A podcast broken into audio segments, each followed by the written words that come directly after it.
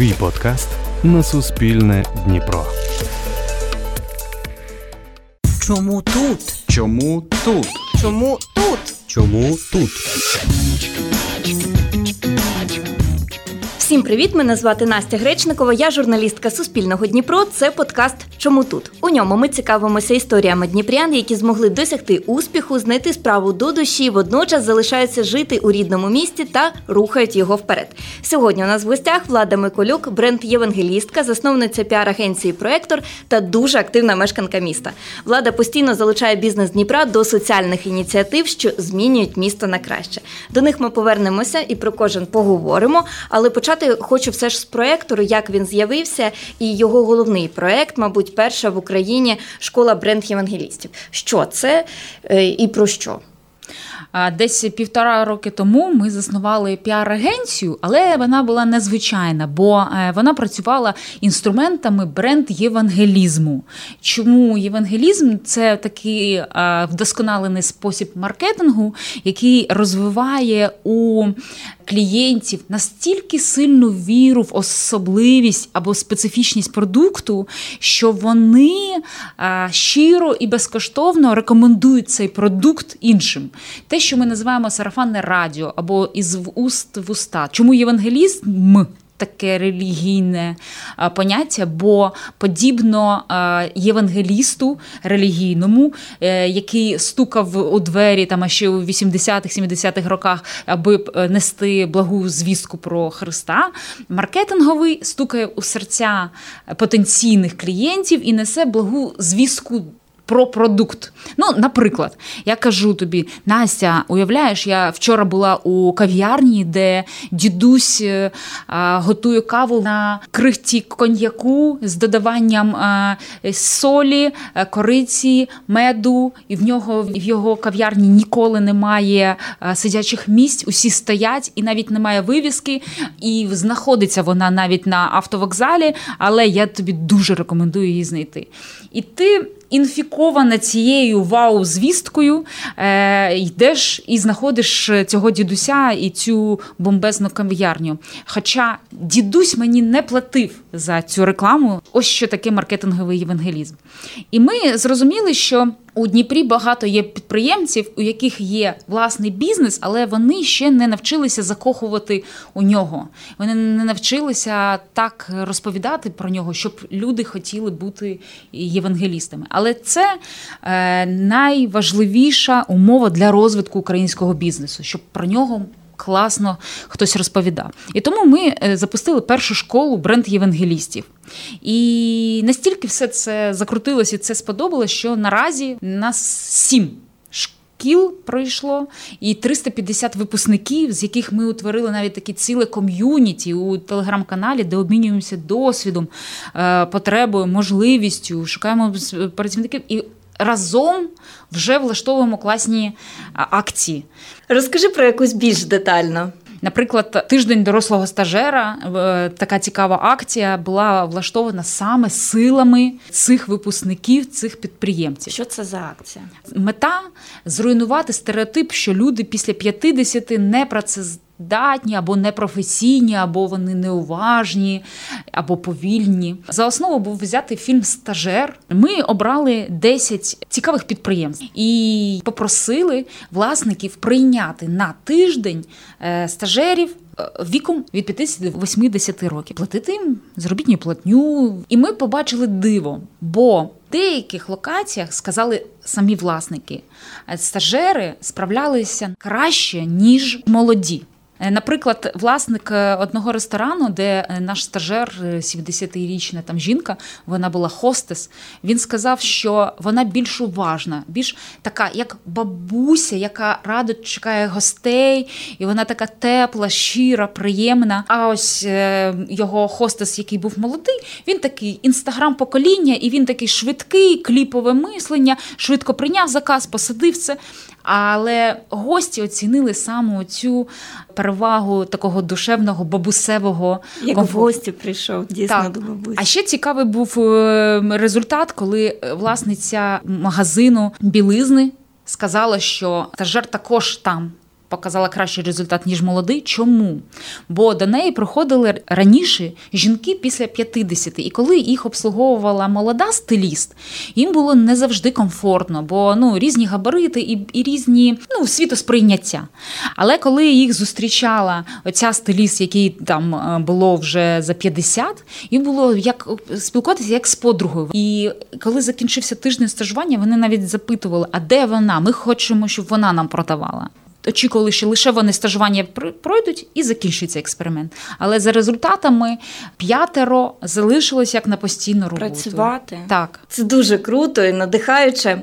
А якщо подивитися на цю історію вже зі сторони, як думаєш, глобально вдалося змінити думку, хоча б кількох роботодавців і колупнути цю стіну ейджизму? Дуже багато компаній відгукнулося, почали у коментах писати: і ми візьмемо, і ми давайте, давайте продовжувати. Але наступив карантин тоді і були обмеження. Тож е, це вплинуло. Це дуже. Цей експеримент ще й був у всіх тоді на слуху. Для цього бізнесу, зокрема Дніпровському, потрібні соціальні ініціативи, чи не тільки. Мені дуже відгукнулося твоє порівняння соціальної активності бізнесу з медичною довідкою. Ти сказала тоді, що навіть невеличка така активність для бізнесу це показник його здоров'я та адекватності. Якщо продовжити думку, як вважаєш, наскільки здорова ця довідка у бізнеса Дніпра? 100% на мою думку, це здоровий бізнес. Або мені такий попадається, те, що бачу я, це супер проактивний бізнес. Ось варто згадати там ще після тижня дорослого стажера була запущена акція Чистодяка. Це коли прибирали е, ділянки. Дуже класно. Ми брали участь разом з дитиною. Це були кілька прям е, об'єктів. Це, мабуть, наймасштабніший суботник, такий, який я згадаю, бо завжди якась одна локація вибирається. Ви тоді вибрали просто локації майже у всьому місті, так? Так, ми обрали 15 найбрудніших парків загального користування у Дніпрі. Е, анонсували, що буде в тебе три години, кожен мішок, одна дяка. Скільки збереш дяк, стільки обміняєш призів. Одна дяка там чашка кави, але вже три це там футболка, а вже 10 навіть там сет вустриць або е, обслуговування, ну, похід до стоматолога. І що відбувалося з приводу бізнесу? Те, що громадяни відразу 300 потрібно було нам громадян зібрати активних, щоб на цих локацій, вони за добу. Але бізнес. Нам писали такі компанії, як KFC, Варус, поліція, що вони дуже нас просять їм віддати цілу ділянку, наприклад, червоний камінь там або перемогу, щоб вони всією компанією вибирали тільки її. Бо це про не тільки корпоративну соціальну відповідальність, це про об'єднання, об'єднання навколо класної мети, задоволення, відчуття, що ти не тільки робоча одиниця, але ти маленький, але робиш е, світ кращим. Ну тобто а, бізнес у нас класний і здоровий, на, на мою думку, так. Дивись, в чистодяці ще ж було те, що е, мала бути не лише та сторона, яка прибирає, а і та сторона, яка пригощає. Наскільки важко було знайти тих партнерів, які от якраз давали плюшки за те mm-hmm. за те сміття, що зібрали люди? Ні, не було важко. Навпаки, я б сказала, що був було перевищення ліміту. Ми е, вже не хотіли ображати відмовами, бо більше навіть було пропозицій, ніж ми могли це осягнути. Там було все: курси англійської і автомобільних курсів, і були роли. Причому дорогі такі набори ролів там за 300 гривень, за 200 гривень. Це не було таке жлобство, ну, типу там шматочок від шматочку. Наприклад, власник кав'ярні Double Daker, він був лідером з тих, хто прийняв себе надрекордну кількість гостей. Він, здається, видав щось там 250 порцій кави і чизкейків. І він такий, ну скажу російською, дьоргався глаз, але він виконав своє зобов'язання. Що дає Дніпро? Дніпровським підприємцям участь у таких соціальних ініціативах, бо бізнес це все ж про вигоду і прибуток. Мені здається, що це про внутрішні інвестиції. Справа в тому, що зараз бізнес увесь. Налаштований на пошук талановитих міленіалів, тобто е, покоління, яке вже не мотивуєш лише кар'єрним зростанням, грошима, а, там стабільним графіком. Йому вже на це все рівно. Воно хоче мандрувати, воно хоче, і воно хоче самореалізуватися, воно хоче відчувати себе потрібним. Я власне сама як працювала і в ІТ, у тому числі компанії, і у банкінгу. І я бачила, е, коли можливо дуже талановитий айтішник, він приходить і він може обирати, бо він дуже висококваліфіційний. Так і він коли обирає і бачить, що компанія є, де можна приймати участь у марафонах. Компанія активна, вона відома у місті як та, що влаштовує екологічні акції, акції протесту там класні, або там тижні дорослого стажера. Він обере ту, ніж ту, яка е, пасивна. А у Європі це взагалі підозріло, коли соціальна пасива кампанія. Це викликає не тільки недовіру, це іноді і часто підозру. Це може бути плюс один привід, такий неофіційний для податкової звернути увагу, що вона нічим не відома, ніде ніяк не проявляла соці... свою соціальну активність. Тож, відповідаючи на ваше питання, чому а це для компанії важливо? Бо це робить їх більш привабливими у очах талановитих, висококваліфіційних молодих співробітників. Перш за все. Якщо компанія думає, наприклад, над соціальною ініціативою, все ж таки вона має бути орієнтована ще на локальність. Е, якщо е, вибирати в Дніпрі, які такі соціальні е, активності може найбільш потрібні нашому місту? Ну напевно, перше, що приходить на думку, освітні освітні інвестиції. Ось, наприклад, те, що ми зараз намагаємось проводити. У нас такий є проект професійні канікули, і я б запросила бізнес підтримувати подібні ініціативи і масштабувати їх. Це тому у тебе був пост у Фейсбуці. Я процитую: якби мала хоч яку-небудь владу, моєю першою директивою була б зобов'язати всіх успішних підприємців і громадських діячів таким собі соціальним податком у вигляді курсу лекцій в будь-якому державному вузі, коледжі технікумі. Що тебе наштовхнуло на цю думку і чому це здається тобі важливим? Бо яка є проблема? Проблема відірваності випускників від реалій сучасного ринку. Коли кажуть, що забудь все, що ти навчався в університеті, зараз ми тебе перевчимо швиденько. Так, і це дуже реальна проблема. Бо в нас, слава Богу, країна вже така, що з'являється багато безліч роботизованих суперсучасних заводів, на яких нема кому працювати. Тобто не те, що немає, от раніше як був стереотип про Україну, що немає де працювати, типу безробіття. Зараз навпаки, класні, багато інженерних е, високотехнологічних заводів чекають відкриті двері на круті е, вакансії і класні Місця позиції, так але немає кому працювати, немає кваліфікованих інженерів. Бо ті, що є, закінчують навчальні заклади, де байдужі викладачі, які не ну, які вчаться за підручниками 80-х років. І оцей розрив він катастрофічний. Давай повернемося до проекту професійні канікули. Він тому з'явився. Я трошки розповім. Ви замислили влітку відправити групу старшокласників, гасити пожежі разом з надзвичайниками, управляти рестораном і найбільшою кінесистемою в місті, відвідати інженерну лабораторію, телеканал, it компанію та банк. Це має допомогти школярам визначитися з вибором майбутньої професії, чи ще щось маєте на меті для того, щоб їм показати, що стереотип про безнадійність не актуальний. Є круті компанії, вони чекають, дивіться, як круто працювати, і можна знайти себе в Україні. Друге, щоб поринувши у галузь, старшокласник прислухався до себе, де він хоче. Не, не тому, що мама сказала, що юристом потрібно буде круто. йти бухгалтером, а бухгалтерів перенасичення або адвокатів. Навіть перенасичення зараз не потрібні адвокати, або економісти не потрібні. Але стереотип у батьків, особливо пострадянських, що адвокат, юрист, економіст це буде завжди з грошима. Ні, це не так.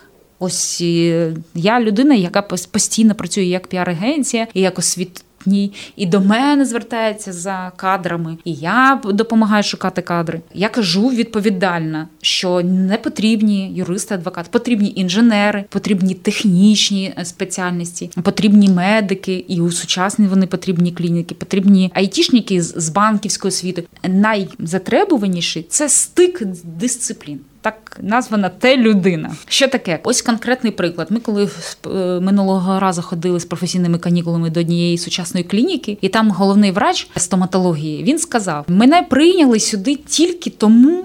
Що на третьому курсі паралельно почав брати курси 3D-моделювання. Я тоді не задумувався, як це е, мені знадобиться у майбутньому. Але коли я закінчив, я став лікарем, який ще може у 3D-графіці змоделювати майбутній зуб, як він виглядатиме. І коли там було 50 резюме на місце, обрали моє, бо я мав таку ще додаткову освіту. Тож е, заклик, який ми даємо нашим молодим е, студентам, не Концентруйтесь лише на одній освіті і е, поєднуйте у синтезі якраз сила. Ти от згадала попередні професійні канікули, і якщо продовжити думку, вдалося тоді досягти мети, показати класні сучасні дніпровські компанії та підприємства і змінити думку тих випускників, хто можливо збирався їхати навчатися в інше місто чи навіть країну, шукати кращої долі та щастя не в Дніпрі. Так і відбулося, що першою групою стала група старшокласників, які з центру закордонної освіти, які планували продовжувати навчання в Ізраїлі, Канаді, Європі. І тоді ми зрозуміли ще одну важливу місію проєкту показати цим старшокласникам, що є куди повертатися. Бо ми їм показали надсучасну стоматологію, надсучасну клініку. Ми показали їм надсучасну it компанію і надихнули, що ось є і в Україні. Ви потрібні, тут вас чекають. А один хлопець е, сказав, що він зрозумів, що він патологоанатом. Це такий зворотній зв'язок, який ми отримали. Людина зрозуміла себе, це круто. Щодо того, е, що є куди повертатися в Україну, в Дніпро, ти показуєш насправді не лише школярам. Разом з проектором і школою бренд євангелістів ви показали і розповіли містянам про стільки класних сучасних підприємств, що працюють у Дніпрі. Я от не знала ані про яблуневу ферму, ані про завод, що виготовляє запчастини для BMW, Volkswagen, Bentley. Мені іноді здається, що ти зазирала за лаштунки всіх компаній Дніпра. Тож, якщо відповідати на головне питання нашого подкасту, чому тут? За минулі півтора року, коли ми відвідали там вже близько 50, наприклад, підприємств, ми бачили, що Дніпро це реально місто, де завод, е, який єдиний е, з виготовлення, наприклад, презервативів. Це єдиний український завод. Він у Дніпрі, або перший завод, який придумав, е, як за допомогою віконної фурнітури захистити від випадіння малих е, дітей або літніх людей, які нахилилися до вікна. Цю технологію розробили у Дніпрі. Або завод, де знаходиться найбільший у Європі з виготовлення засобів гігієни, біосфера, наприклад, або завод, який виготовляє пластикові преформи для таких гігантів, як Кока-Кола, як Пепсі-Кола. Ну це мало хто знає. Або усі упаковки для Procter Gamble, для найбільшого там гіганту Європи, і Nestle, L'Oreal, е, Виготовляється саме у Дніпрі. Я б сказала, що Дніпро це така недорозказана історія. Тобто потенціал надзвичайний. Мені здається, що ну такого потенціалу реально немає навіть у столиці. Але те, що несправедливо недорозказана історія, і ось те, чим ми займаємось. Так, у тебе класно виходить розповідати цю історію, наповнювати її глибокими змістами. Тут мені згадується, що фінальною станцією останньої сьомої школи у вас став новий центр сучасного мистецтва у Дніпрі. Бо ти хотіла донести підприємцям думку, що взаємозв'язок розвитку культури в Дніпрі і успішного ведення в Дніпрі бізнесу найбезпосередніший. Який розкажи? Ну от уяви собі, що була група підприємців. Це такі власники бізнесу. Вони хотіли побачити заводи. Ми їм показали, і тут ми їм оголошуємо, що останньою інстанцією стане не завод, а стане центр сучасної культури, який ще рік тому був заброшеною, розваленою у центрі міста, де жили маргінали, і яка була під, сно, під знос. І вони не розуміли, чому ми маємо туди йти, як це в'яжеться з концепцією. І ми їм пояснювали, що коли ви працюєте з партнерами у Європі. Європі, розповідаєте американцям або японцям, а вони вже так працюють про Дніпро. То саме уявлення про Дніпро, і саме це відношення до нього це безпечне місце, з яким можна партнерство вести, або це якась е, ну провінція кримінального типу, залежить від іміджу. Які створюють культурні інституції, що там є, або їх там немає. І цей центр сучасного мистецтва перший нас не було. Тож те, що будуть знати про Дніпро, чи це там кучма, олігархат, війна, безробіття, кримінал, таксисти відмовляються приймати виклик там після дев'ятої, або це те саме місце, де є ось такі заводи, про які я сказала, або центр сучасного мистецтва, е, зробить останній повштовх до того, партнер буде з вами співпрацювати або ні. Тож підтримка таких інституцій це інвестиція у самого себе, це ваша підтримка самих себе. І коли ну вони це почули, мені здається, вдалося достукатись до них. 100% згодна. Ти ще якось згадувала про вітальну людину, що це людина-творець і та, що якраз бачить Дніпро таким, з яким партнеритися можна, і у твоєму оточенні таких людей багато. А щодо містян, вони швидше вітальні чи токсичні, за твоїми відчуттями? Я бачу, що у Дніпрі набагато більше вітальних людей, і їх стає дедалі більше. От чисто дякую, ми сьогодні про неї казали. Дві позиції на цю акцію. Перша, і вона у коментах, у коментарях навіть розділилася. Перше, нам писали: ви відбираєте роботу у комунальників, на що я плачу податки. Це справу мають робити комунальники, або ви зараз приберете, а завтра там розб'ють пляшку, ну, все буде погано. Ось інші винні. І другий тип, який сказав: давайте пакети або давайте я беру свої, де місце, я йду Час. прибирати. Так, от про коментарі зараз згадала і. Під останню акцію ми Дніпро угу. теж коментарі ділилися на таке, що е, це має робити, е, це мають робити депутати і влада, а не ви. Е, ну, по-перше, депутати і влада займаються трошки іншим. Це все ж таки угу. законотворчі органи, і, мабуть, вони не мають мити місто. Наскільки важко працювати з негативом, який так чи інакше супроводжує акції, бо коли розголос великий, як у випадку з вашими, тож і хейту чимало. Це найважче в організації соціальних акцій. Не те, що це найскладніше, але вимагає найбільшої кількості моральних якихось сил. Це трактування значення цієї акції. Люди завжди. Шукають підозру, шукають якийсь підвох. Вони не вірять у щирість акції, вони шукають якогось ворога. Друге теза про а краще б замість того ви б зробили те. Третє починають потім слідкувати і вказувати нам на помилки. Е, реалізації нашої акції, або на те, як потрібно було б зробити, або слідкувати, що що ми там нічого, наприклад, не робимо. Е, наприклад. Коли ми робили чистодяку, обрали 15 найбрудніших локацій. Ми з управлінням благоустрою домовилися, що будуть системно вивозити сміття великими габаритними нормами. Самі організували подарунки, щоб мотивувати. Все прибрали, все було круто, чисто, все одно був негатив. Пов'язаний з чим? Так ви ж не зробили сортування сміття.